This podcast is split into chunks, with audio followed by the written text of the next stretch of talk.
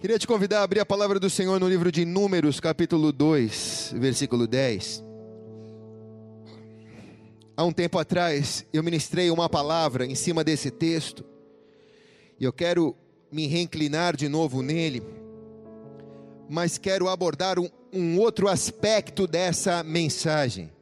Essa foi uma mensagem que marcou muito a nossa igreja, eu tive a chance de compartilhar ela em outros lugares que o Senhor me levou. Nós havíamos, nas vezes anteriores, focado no descuido em que este homem havia tido com a sala do tesouro, ou a sala da tesouraria do templo de Deus, o lugar onde o recurso era administrado, o lugar onde a administração eclesiástica era feita.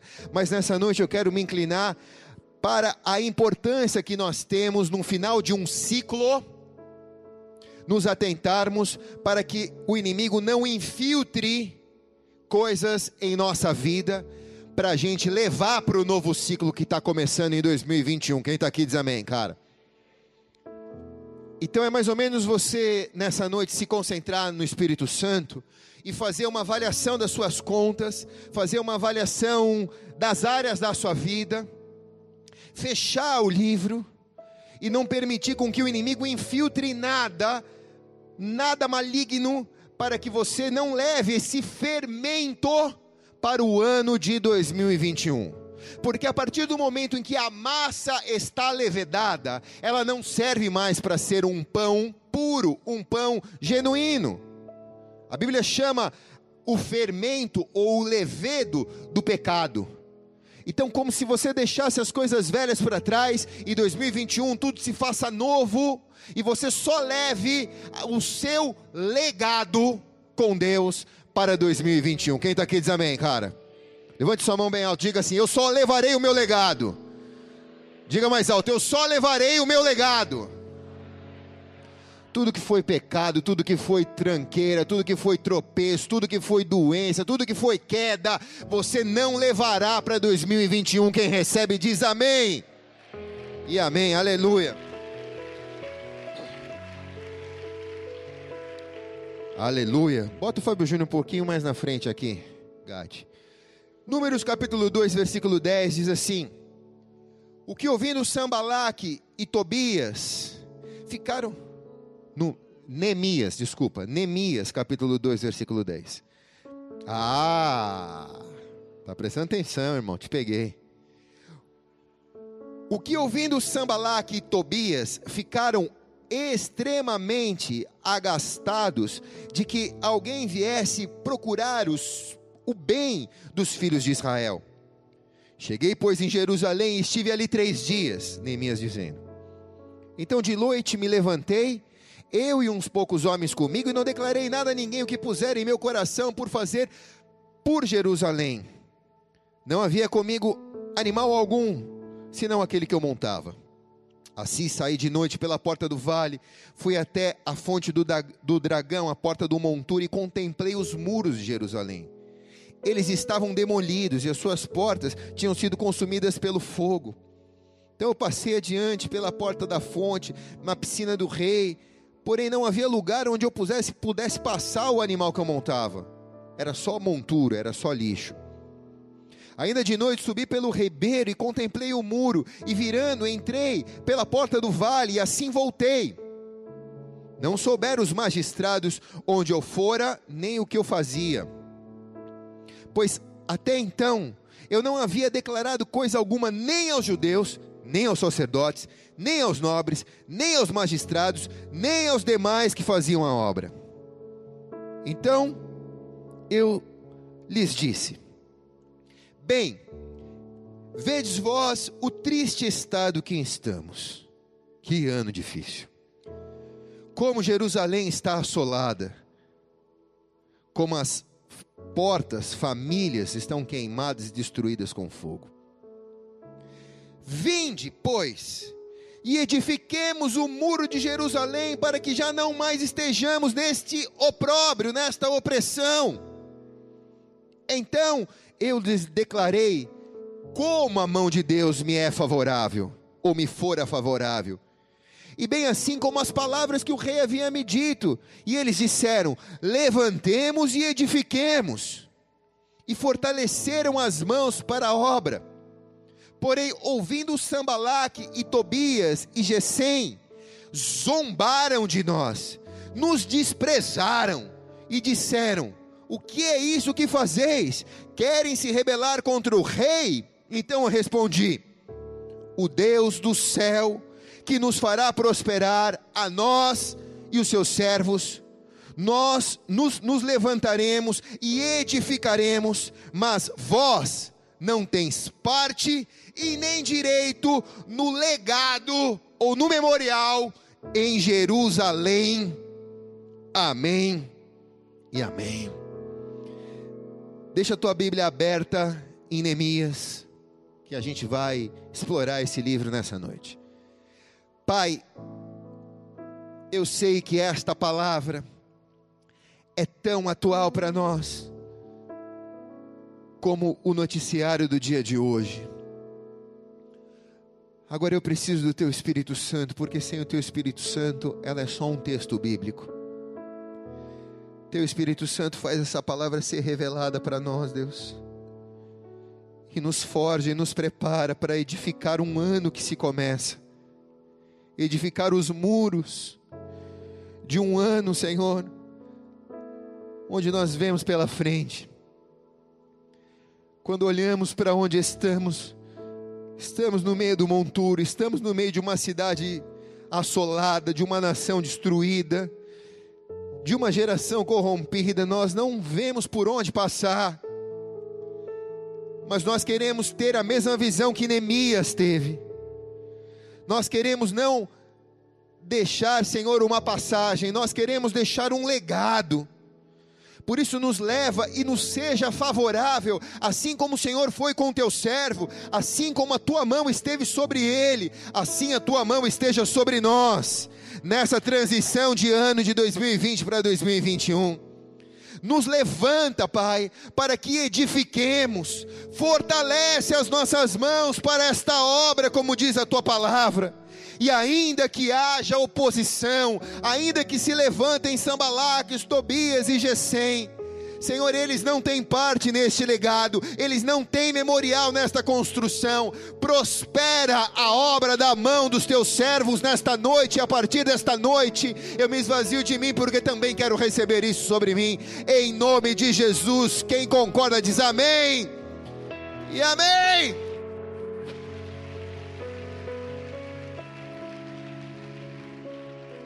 Quem está aqui diz amém. Vou ser bem breve. Está acabando o ano, irmão, tem que correr.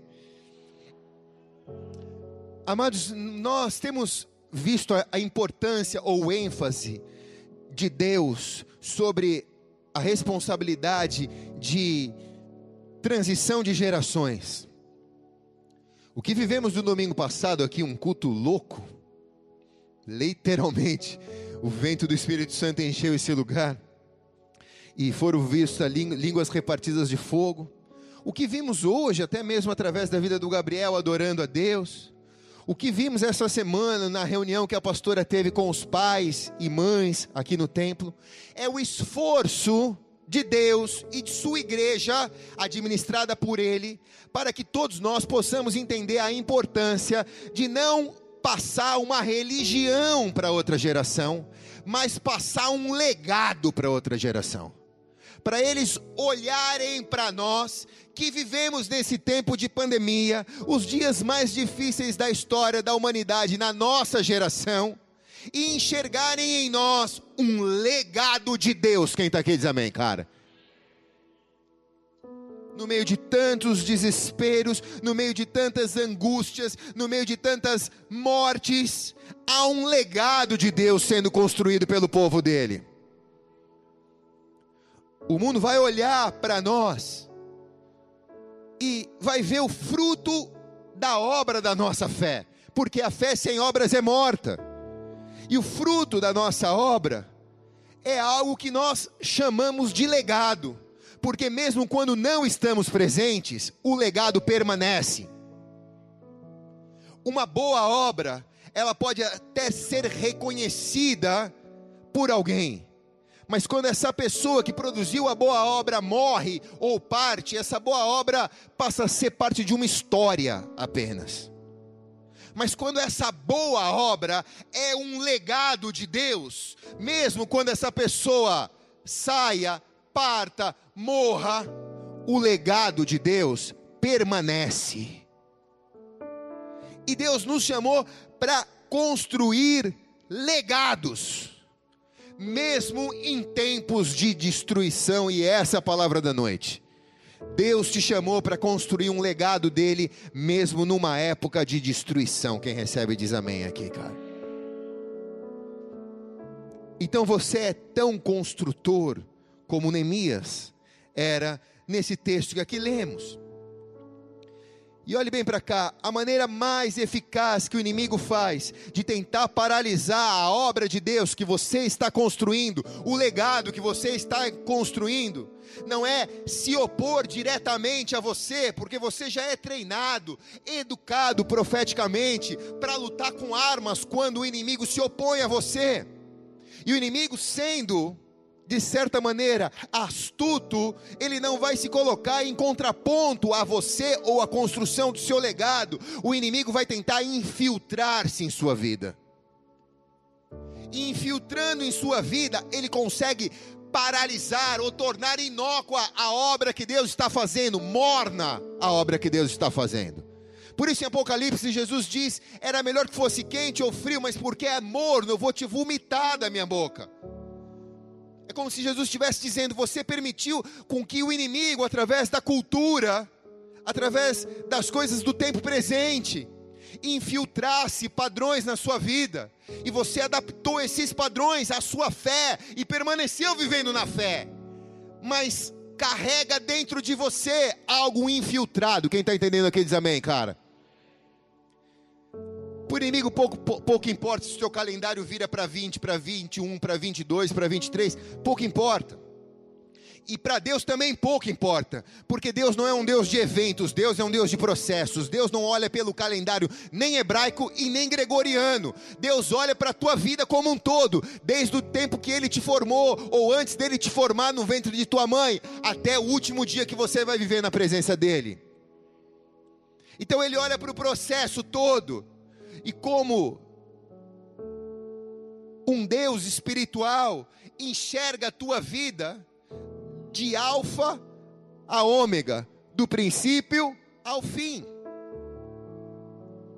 Nós segmentamos a nossa vida por estações, por temporada, por anos letivos. Isso nos ajuda a nos organizar e nos estruturar melhor. Isso não é errado. Mas o inimigo não tem pressa de agir, então algo que ele planta hoje, ele planta para colher daqui a 20, a 30 anos. Hoje, algo que foi infiltrado na tua vida, o inimigo te leva a pensar que não tem problema. Mas aquilo daqui a 30 anos, a 50 anos, se Jesus não voltar, vai comprometer a tua fé, vai comprometer a tua vida, vai fazer com que o teu casamento exploda. Foi só uma escorregada, mas aquilo se perpetuou e você acha que o diabo esqueceu que você fez aquilo. Mas no tempo certo ele vai lembrar. Você está lidando com uma pessoa sagaz, você está lidando com um ser sagaz, que não tem pressa de agir. E tudo que ele quer é tornar a sua fé inoperante. Ele não quer te tirar da igreja, mas ele quer que você frequente a igreja e tenha uma fé inoperante. Porque assim você se engana melhor. Você acha que você está certo, você acha que você está salvo, você acha que Deus é por você, e porque você sente a presença de Deus, não significa que Deus concorda com você. Quem está aqui diz amém, cara. Quem está entendendo aqui diz amém. Então o inimigo tenta infiltrar, para paralisar, para fazer com que o sal perca o sabor. E tudo que o Espírito Santo quer nessa noite é que você, ao construir o seu legado para 2021, aquilo que você tem que reconstruir e que foi destruído em 2020, você se considere uma pessoa avaliada e plena, como a Bíblia diz em 1 Timóteo, obreiro aprovado, que não tem do que se envergonhar e que manuseia bem a palavra da verdade. Então, para isso você precisa se analisar. E só você pode fazer isso por você. O teu líder, o teu pastor, a tua igreja não pode fazer isso. Você precisa se analisar e ver quão infiltrado você foi no meio desse tempo de tanta distração, de tanta loucura, de tanta opressão, por onde o inimigo tentou se infiltrar. Aqui conta uma história importante de uma obra que vai ser construída, mais profundo, Fábio Júnior, de uma obra que vai ser um grande memorial, um grande legado para a eternidade. O que Neemias vai construir agora vai ser contado por todas as gerações, inclusive por hoje, aqui onde nós estamos. Neemias está prestes a levantar, não uma estátua, em memória a alguém que morreu, mas ele está prestes a levantar um legado de uma fé viva, de um Deus eterno, e ele vai enfrentar uma oposição ferrenha, mas uma oposição estratégica. O inimigo, como estrategista, vai tentar vir de frente, mas sabendo que não vai conseguir, ele vai tentar introduzir dentro da grande obra que Neemias vai construir algo dele, para que pouco a pouco aquela obra seja paralisada. Tá difícil quem está entendendo aqui diz amém, cara. Tem só meia dúzia. Quem está aqui diz amém, cara. Você está entendendo, Fábio Júnior? Vou fazer chá madoral para você. Está entendendo ou não está entendendo? Presta atenção. Neemias, ele é chamado para reconstruir os muros de Jerusalém. A sua equipe é Zorobabel e Esdras. Eles vão restabelecer a adoração e o sacerdócio no templo. A obra de Neemias foi uma obra de 52 dias. A Bíblia diz: acabou-se, pois, em Neemias 6,15, acabou-se, pois, o muro aos 25 do mês de Elu, em 52 dias. O mês de Elu é um mês muito interessante, porque se nós formos traduzir para o calendário gregoriano, que é o nosso, nós estamos falando em meados de setembro e outubro. Mas o mês de Elu no calendário hebraico é a conclusão de 12 meses. É como se fosse o mês de dezembro para eles. E ele está dizendo que próximo ao dia 25, quer dizer, hoje, diga hoje. Hoje, diga mais alto, hoje. Hoje é dia 20. Então, próximo ao dia 25 do 12º mês do calendário hebraico, quando um ciclo está se fechando, aos 52 dias, eles terminaram a obra. Foi uma obra feita arduamente, porque enquanto eles trabalhavam com uma mão, com a outra mão eles empunhavam a espada. Neemias 4,16, desde daquele dia, metade dos moços trabalhavam na obra, a outra metade empunhavam lanças, escudos, arcos, coraças, e os chefes estavam por detrás da casa de Judá. E os que estavam edificando muros, carregadores que levavam as cargas, cada um com uma mão fazia a obra e com a outra mão segurava a arma. O que Deus está querendo dizer é: nós não estamos brincando de viver com Ele nesse tempo. Enquanto Deus está construindo a obra, enquanto você está fazendo a obra do legado na tua vida, você não pode abaixar as suas armas, porque a guerra está árdua.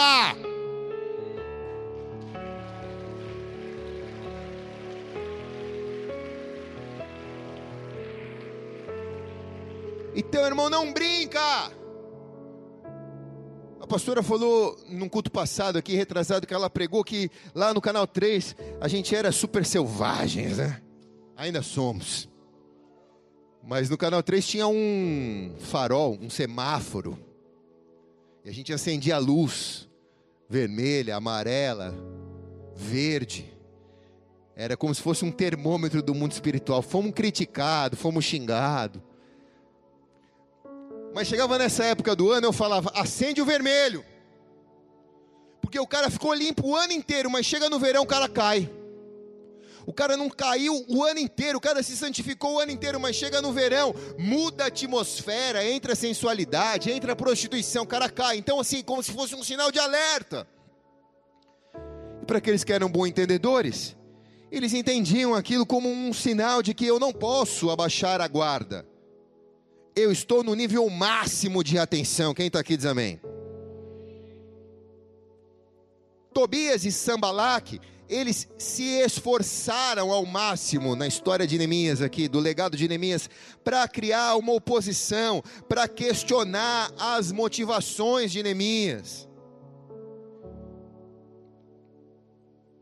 Neemias capítulo 6, quando Sambalaque, Tobias e Gesém e o resto dos nossos inimigos souberam que eu tinha edificado o muro e nele não havia mais brecha alguma, ainda que nesse tempo não tinha colocado as portas nos portais, Sambalaque e Gesém mandaram vir a mim dizendo: vem, encontre-nos numa aldeia, perto da planície de Ono, e eles porém intentavam me fazer mal.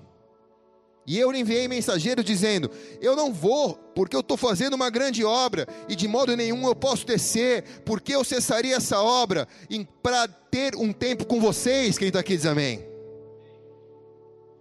O inimigo tenta distrair eles e dizendo: olha cara, eu sei que a oposição está difícil, mas larga o que você está fazendo e vem falar comigo, quem sabe a gente tem uma trégua. Mas Deus diz: eles intentavam o mal. E Neemias dá uma resposta clássica: eu não tenho tempo para perder, para ficar conversando com o pecado, para ficar conversando com o diabo, para ficar conversando com a tentação. Eu estou construindo uma grande obra, eu estou construindo um legado com Deus, e eu não vou parar o que eu estou construindo para ficar ouvindo o mundo.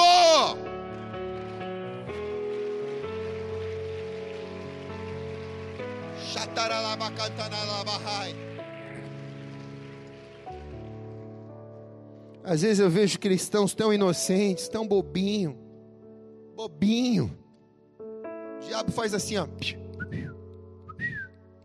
faz assim, e eles vêm tipo: meu Deus, que oportunidade, é só uma conversa, você está sendo distraído, você deixou de construir uma grande obra, um grande legado.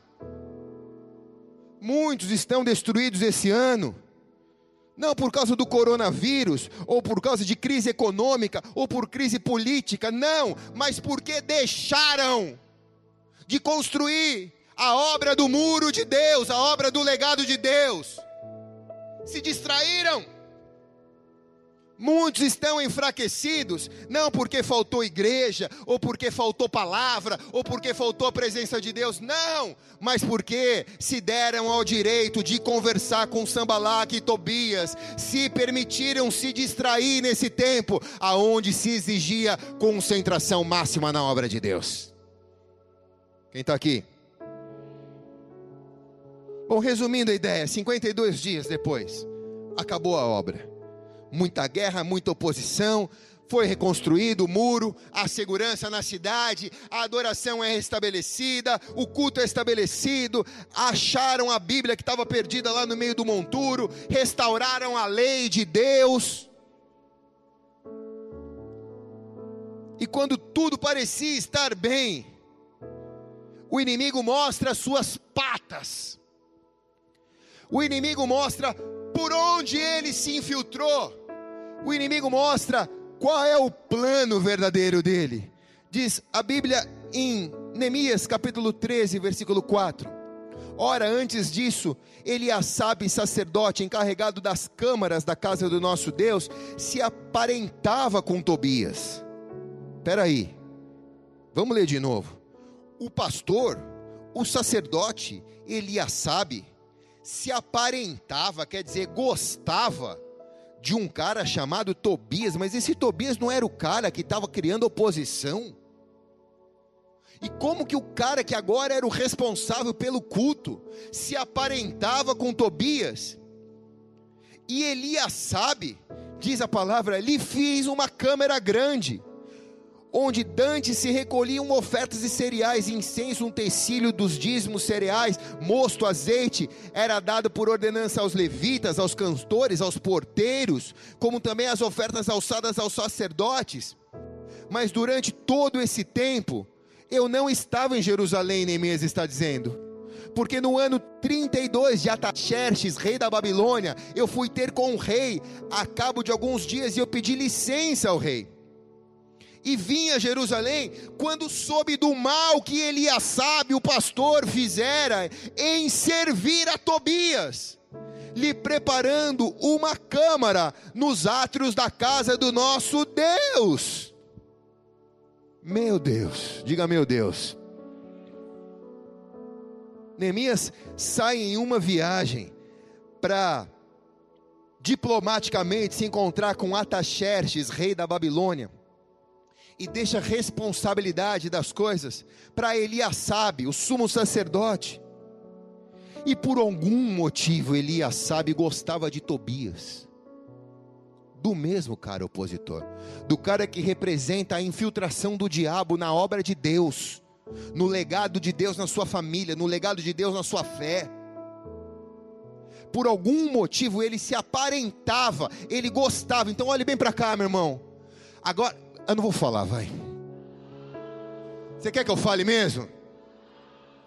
Então hoje, olha para aquilo que você gosta, olha para aquilo que você se aparenta, e pergunta se aquilo que você se aparenta não é um Tobias sendo botado para dentro da sua vida.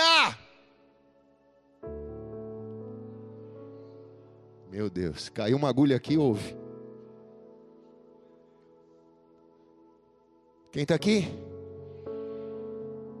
Não tem nada errado em gostar dos filhos. Eu também amo os meus filhos. Mas se eu amo os meus filhos mais do que eu amo a Deus, mais do que eu amo a palavra de Deus, talvez os meus filhos, ou a maneira que eu lido com eles, se torne um Tobias na minha vida.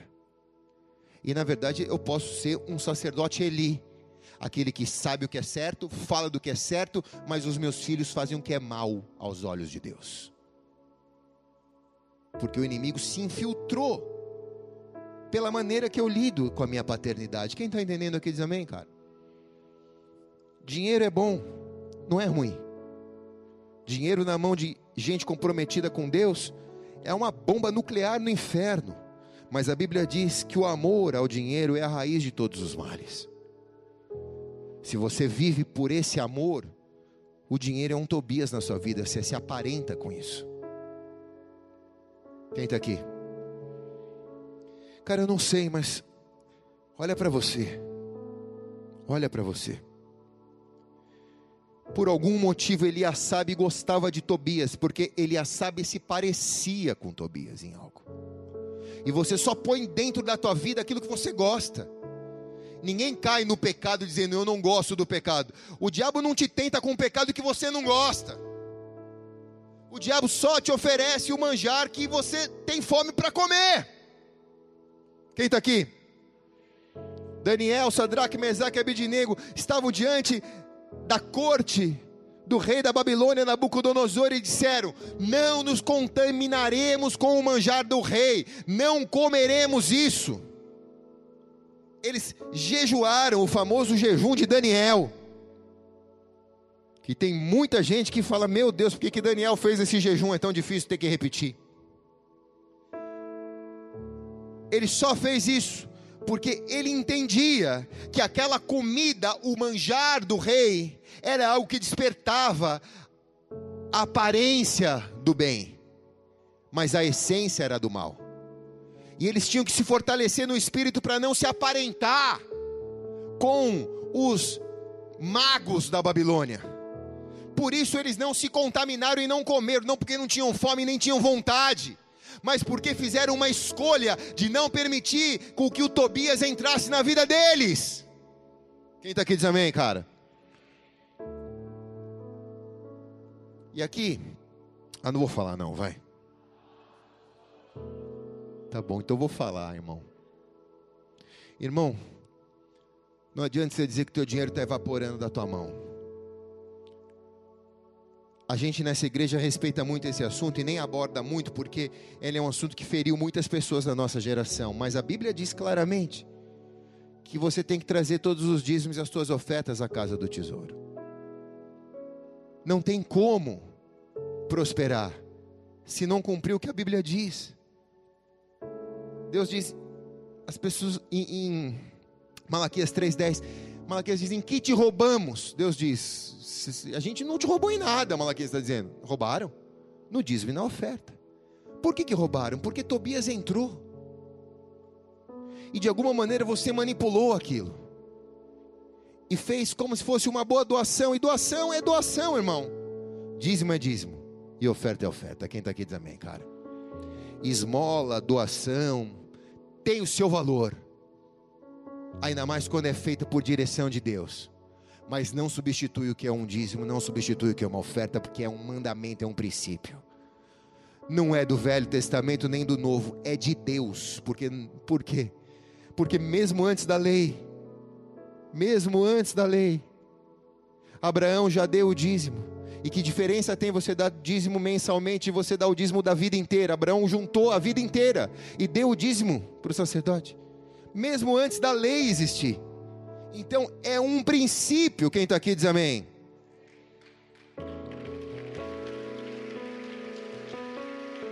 Eu estou te levando a matar o Tobias, que está no teu bolso aqui nessa noite. Quem está aqui diz amém, cara. Depois de tudo isso, Eliasibe criou uma sala grande, uma sala de comando, e botou Tobias ali. O inimigo não desiste de tentar se infiltrar nas boas obras ou no legado que você tem construído para as futuras gerações. Neemias está ausente por um curto espaço de tempo, e é a única chance que o inimigo vê de se infiltrar. E de certo, eu posso imaginar a conversa de Neemias ou de Eliasibe com o seu amigo Tobias. E Tobias talvez tenha dito para ele, olha, ele deve ter dito para Tobias, ei Tobias, houve um mal entendido, eu nunca fui contra Eli, eu nunca fui contra Neemias, eu nunca quis ver a obra parada, você me conhece tanto, aproveita e me dá uma nova chance, aproveita que Neemias está viajando, me dá uma oportunidade de poder ser fiel, me dá uma segunda chance. Mas quando Tobias assumiu a sala de comando, a primeira coisa que a história diz que ele fez foi paralisar a adoração. Ele brecou o culto, ele tirou a excelência da igreja. E Neemias volta rapidamente para acudir a nação de Israel. Neemias capítulo 13, versículo 6. Mas durante todo esse tempo eu não estava em Jerusalém, porque no ano 32 de Ataxerxes, rei da Babilônia, fui ter com o rei. Mas a cabo de alguns dias pedi licença ao rei e vim para Jerusalém. Quando soube do mal que Eliasibe fizera servir a Tobias e preparando uma câmara no átrio da casa de Deus, isso me desagradou, pelo que eu lancei todos os móveis da casa de Tobias para fora. Então por minha ordem purificaram as câmaras, e tornei a trazer ali os utensílios da casa do meu Deus, juntamente com as ofertas de cereais e incenso. Também soube que os quinhões dos levitas não havia sido lidado, de maneira em que os levitas e cantores que faziam serviço tinham fugido cada um para o seu campo. Então contendi com os magistrados e disse, por que vocês abandonaram a casa de Deus? Eu, pois, juntei os levitas, os cantores, e eu restaurei no posto. E então todo Judá trouxe os celeiros, os dízimos, o mosto e o azeite. Quem está aqui diz amém. Ele restabeleceu os levitas, ele restabeleceu os magistrados, ele restabeleceu o dízimo, ele restabeleceu a ordem. Mas o que chama mais a minha atenção é que a primeira coisa que ele fez foi limpar a câmara. Ele arrancou os móveis de Tobias, ele purificou as câmaras, ele jogou fora aquilo que era empecilho, ou aquilo que havia ocupado o espaço de Deus. Então o que eu quero que você entenda com essa mensagem nesta noite? Não entre no ano de 2021 com as câmaras do seu coração, da sua vida, ocupadas por infiltrações do inimigo, por infiltrações de Tobias. Se avalie e jogue fora aquilo que não pertence à reconstrução de Deus na sua vida. Quem está aqui diz amém, cara.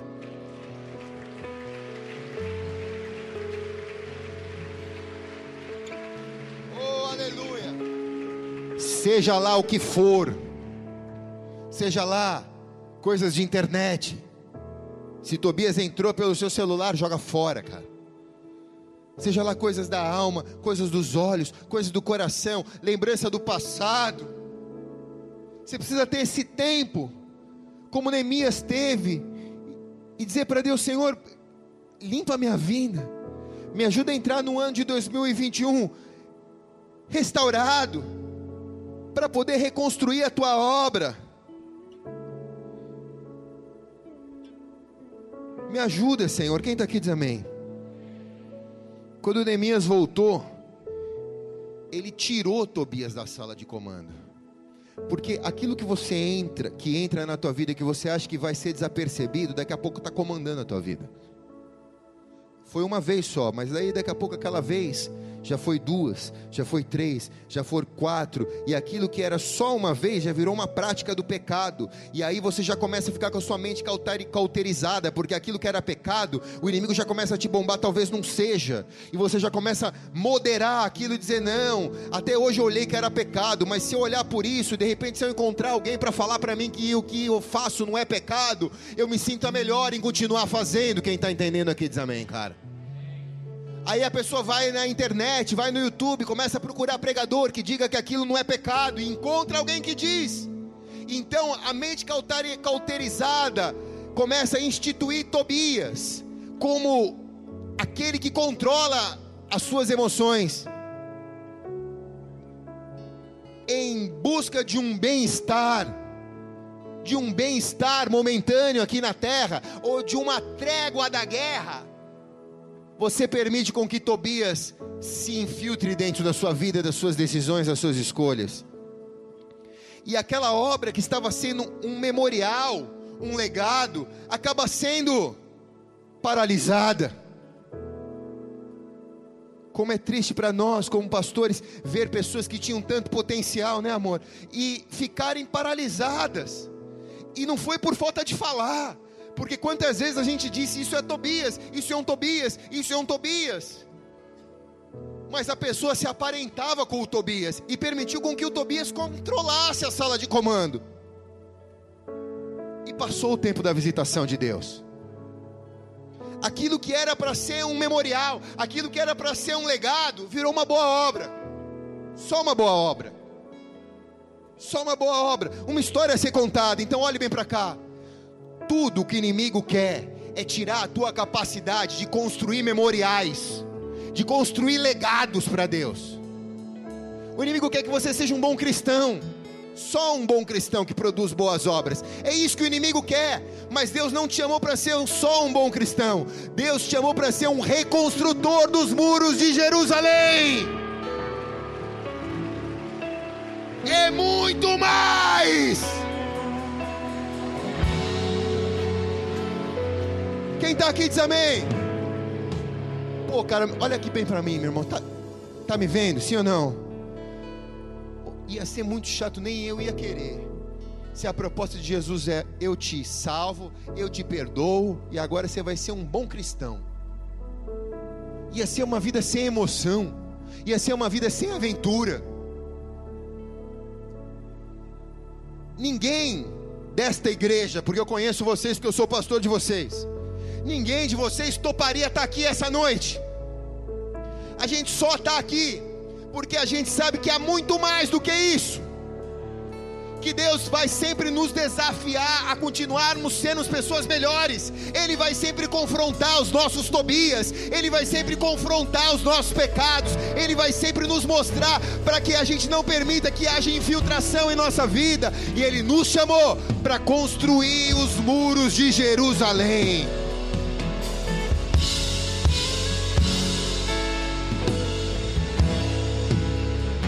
E nessa obra, irmã, nós estamos espalhados pelo muro, cada um trabalhando no pedacinho do muro, meu irmão. Quem está aqui? Se o cara que está trabalhando no muro do lado começa a olhar para o teu pedaço do muro e começa a criticar, ele está perdendo tempo de construir a parte do muro dele. Fala a Deus. Então cada um toma conta do teu muro, irmão. A pergunta aqui não é como está o muro da tua esposa, como está o muro do teu marido, não, meu irmão. Aqui a pergunta é como está o teu muro. Porque não adianta eu fechar o meu e o teu está um buraco. Por quê? Porque você se sentiu dono da razão e está distraído e se colocou como engenheiro do muro. Está dando pitaco na parte do muro de todo mundo. Toma conta do teu muro. Olha para o teu muro. Porque olhe bem para cá, se o inimigo entrou na tua vida, ele não entrou pela minha parte do muro. Ele entrou pela tua parte do muro. Não adianta eu culpar o meu pastor, se o inimigo entrou na minha vida, o meu pastor não me cobriu, o meu pastor está cuidando do muro dele. Quem tem cuidado do meu muro sou eu, quem está aqui diz amém, cara. E às vezes não é um buraco, mas às vezes é uma raposinha, é um buraco para uma raposinha entrar, a Bíblia diz. Raposinha. É uma brecha, uma brechinha. Ninguém viu, ninguém soube e talvez ninguém saiba. Mas o inimigo não tem pressa de agir, ele jogou o DNA do Tobias lá dentro. Quem está aqui? Para que a sua fé siga sendo uma fé de construtores. De construtores. A palavra apóstolo significa construtor também. E uma fé apostólica não é uma fé religiosa, é uma fé construtora. Então, o apóstolo não é apenas aquele que tem o título apostólico. A nossa fé, a fé desta igreja, é uma fé apostólica. Então você é tanto apóstolo quanto eu sou apóstolo, porque nós temos uma fé construtora, restauradora de lugares destruídos. E para que o fruto das nossas mãos se transforme numa obra para as futuras gerações... Escute bem, eu não sirvo para ser apenas politicamente correto. Um bom cristão politicamente correto, não. A minha mão tem que colocar, eu tenho que colocar minha mão no barro, eu tenho que construir. Enquanto uma mão está construindo, a outra tem que segurar a espada. Eu tenho que aprender a segurar a espada, eu tenho que aprender a lutar. Não existe cristão verdadeiro que não passa por luta. Ah, pastor, está tudo bem, não estou passando por luta. Irmão, alguma coisa está errada, porque aqui, quem aqui está passando por luta, ou já passou por luta esse ano? Levanta a mão bem alta aqui. Então, cara, alguma coisa está errada, a conta não fecha. Uma mão está no muro, no barro, construindo, a outra mão está na espada, lutando, para resistir o dia mal e havendo feito tudo, fica firme.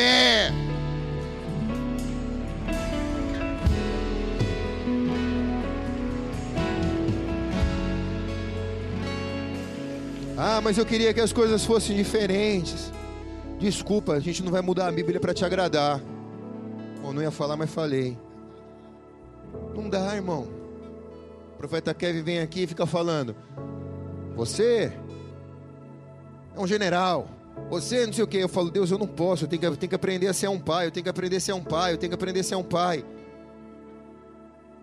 Talvez um pai general.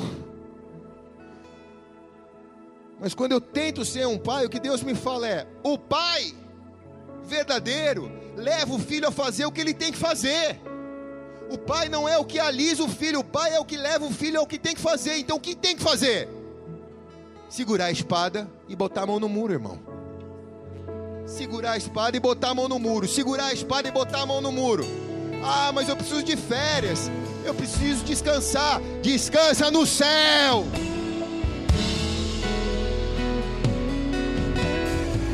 Não vai dar tempo de descansar, irmão. Se você descansar, que nem Neemias foi descansar na corte do rei Ataxerxes, Tobias caiu para dentro. Quer passar férias na corte do rei Ataxerxes? Quando você voltar, vai ter um cara deitado na tua cama. Imagina. Tu chegar, abrir a tua casa, tem um cara sentado na sala com uma Budweiser, assistindo o jogo. cara, isso daqui é minha casa, ninguém mandou, tu saiu e eu entrei. O que a Bíblia diz? Limpa a tua casa, porque o espírito que estava lá sai, e ele vaga para os lugares, e se ele encontrar a casa aberta e desocupada, ele volta com mais 7, não é um cara não, são 7 com Budweiser na mão, irmão, 7, quem está aqui diz amém, cara? E a Bíblia diz, o último estado é pior do que o primeiro, então é a Bíblia, irmão, quem está aqui diz amém, cara? Na versão atual, bola de neve, aleluia, mas é a versão. Então, irmão, quer descansar? A Bíblia diz, descansa no Senhor, e as demais coisas vos serão acrescentadas. Para que o seu ministério não seja plasticamente correto, mas para que o seu ministério seja um ministério de sacrifício no altar, para que o fruto da sua vida seja excelente diante dos olhos dos homens e de Deus, para que o seu legado permaneça para as outras gerações. Como abrimos o culto nesta noite no Salmo 145, versículo 4, diz que uma geração louvará as tuas obras a outra geração, e anunciará os teus atos poderosos. Diz no versículo 13, o teu reino é um reino eterno, e o teu domínio dura por todas as gerações. Então fala de uma transição geracional, e fala de uma bênção perpétua, de geração em geração. Quer dizer, não teve uma quebra dessa corrente, Tobias não entrou no meio. Por quê? Porque todos ficaram bem atentos quando estavam passando o bastão para outra geração. Então nós, como igreja, temos esse desafio nesta noite. Estamos deixando a geração de 2020, estamos entrando na geração de 2021, e não podemos trazer Tobias de 2020 para 2021, e se porventura ele se infiltrou dentro de mim, em alguma área da minha vida, nessa noite eu vou arrancar os móveis dele, vou jogar ele janela abaixo, e vou entrar em ano de 2021, cheio da presença do Espírito Santo, para construir legados e memoriais eternos na presença de Deus. Se é para Jesus, faz melhor, e vamos nos colocar de pé, aplaudindo bem alto o nome dele, aleluia! Eu vou construir minha vida em ti, tu és meu fundamento, eu vou confiar somente em ti, não vou ser mais.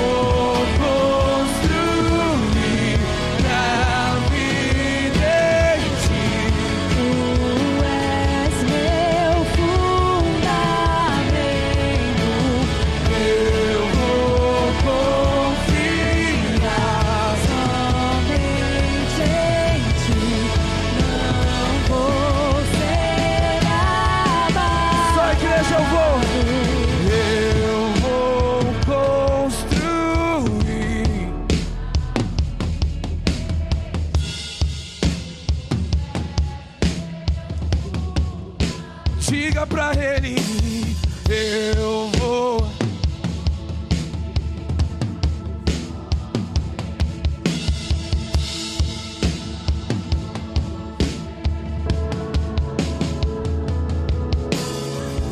Levante suas mãos aos céus.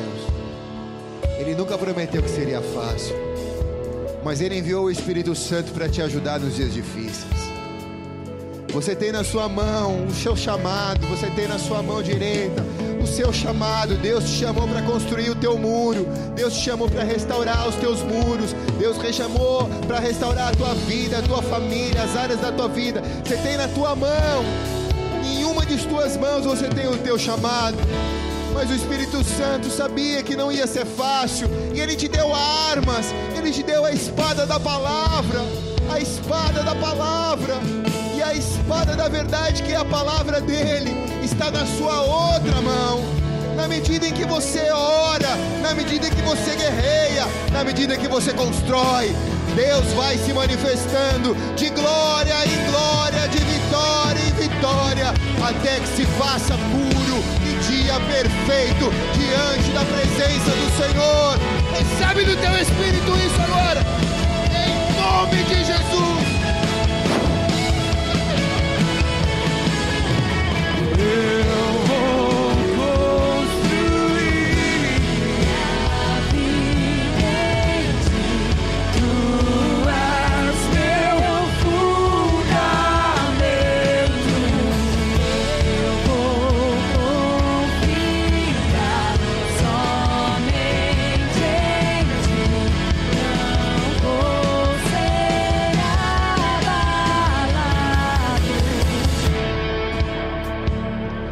Se você nos assiste pela sua casa, se você ainda não entregou a sua vida a Jesus, não deixe terminar esse ano antes que isso seja feito.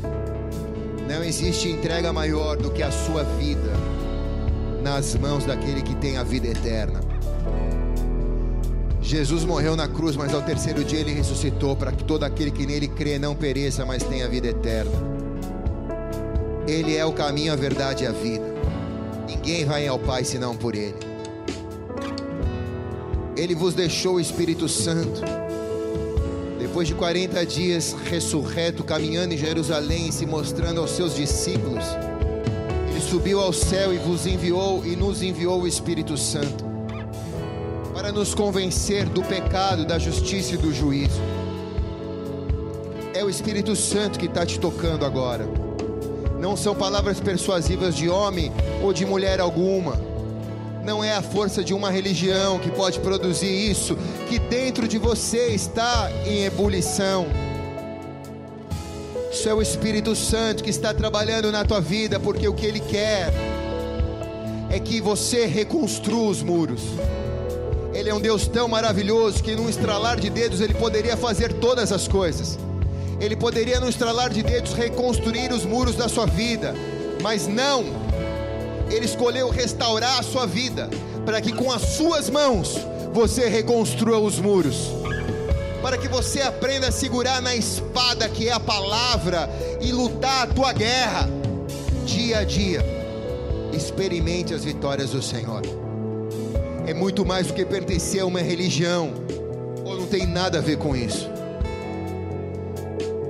Isso é produzir um senso de participação em algo muito maior, chamado reino de Deus. É ter a certeza que se hoje Deus te chamar, você tem a eternidade garantida na presença dele. Só os cristãos genuínos, e tem muito cristão que não tem essa certeza, mas só os cristãos genuínos, os que estão reconstruindo a obra de suas vidas, e os que estão lutando, tenha certeza que se Deus chamar vai para o céu, vai viver a eternidade. Muita gente dentro das igrejas não tem essa certeza, porque a igreja não te dá a certeza de nada. O que te dá a certeza de você fazer o que é certo. E o que é certo, pastor? É reconstruir o teu pedaço de muro, irmão. Restaurar a tua vida, restaurar a tua família, restaurar a tua casa, restaurar as tuas finanças, restaurar as tuas emoções, restaurar a sua fé. vai ser fácil? Não, ele não prometeu que vai ser. Ele disse: no mundo vocês vão ter aflições, tem de bom ânimo, porque eu venci o mundo, vocês vão vencer também. É só lutar a guerra com a espada na mão. A espada é a palavra da verdade, porque o pai da mentira é o diabo, diz a Bíblia, e a verdade é o antídoto contra a mentira. Então, se o diabo vem em mente para você, a verdade vem e fala a verdade para você daquela situação. Se o diabo vem e fala, o pecado não tem problema, a verdade vem e diz, tem problema sim, porque Tobias está se filtrando. E você fecha com a verdade. Quando você fecha com a verdade, você tira o infiltrado da tua vida, você tira as infiltrações do pecado da tua vida, e você se torna santo. A Bíblia diz, sede santos porque Ele é santo, e sem santidade ninguém verá a Deus, diz a palavra. Ninguém verá a Deus. Então não tem como você dizer, vou ver Deus se eu morrer. Sem santificação ninguém verá a Deus, diz a palavra. O que é santidade? É virar um anjo? Não. Santidade é ser que nem essa geração que trabalhou 52 dias no muro, meu irmão. É suar para reconstruir aquilo que foi destruído por causa do pecado. É restabelecer a adoração na sua vida.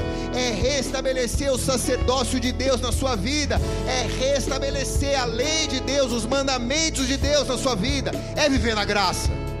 Mas a graça não anula a lei.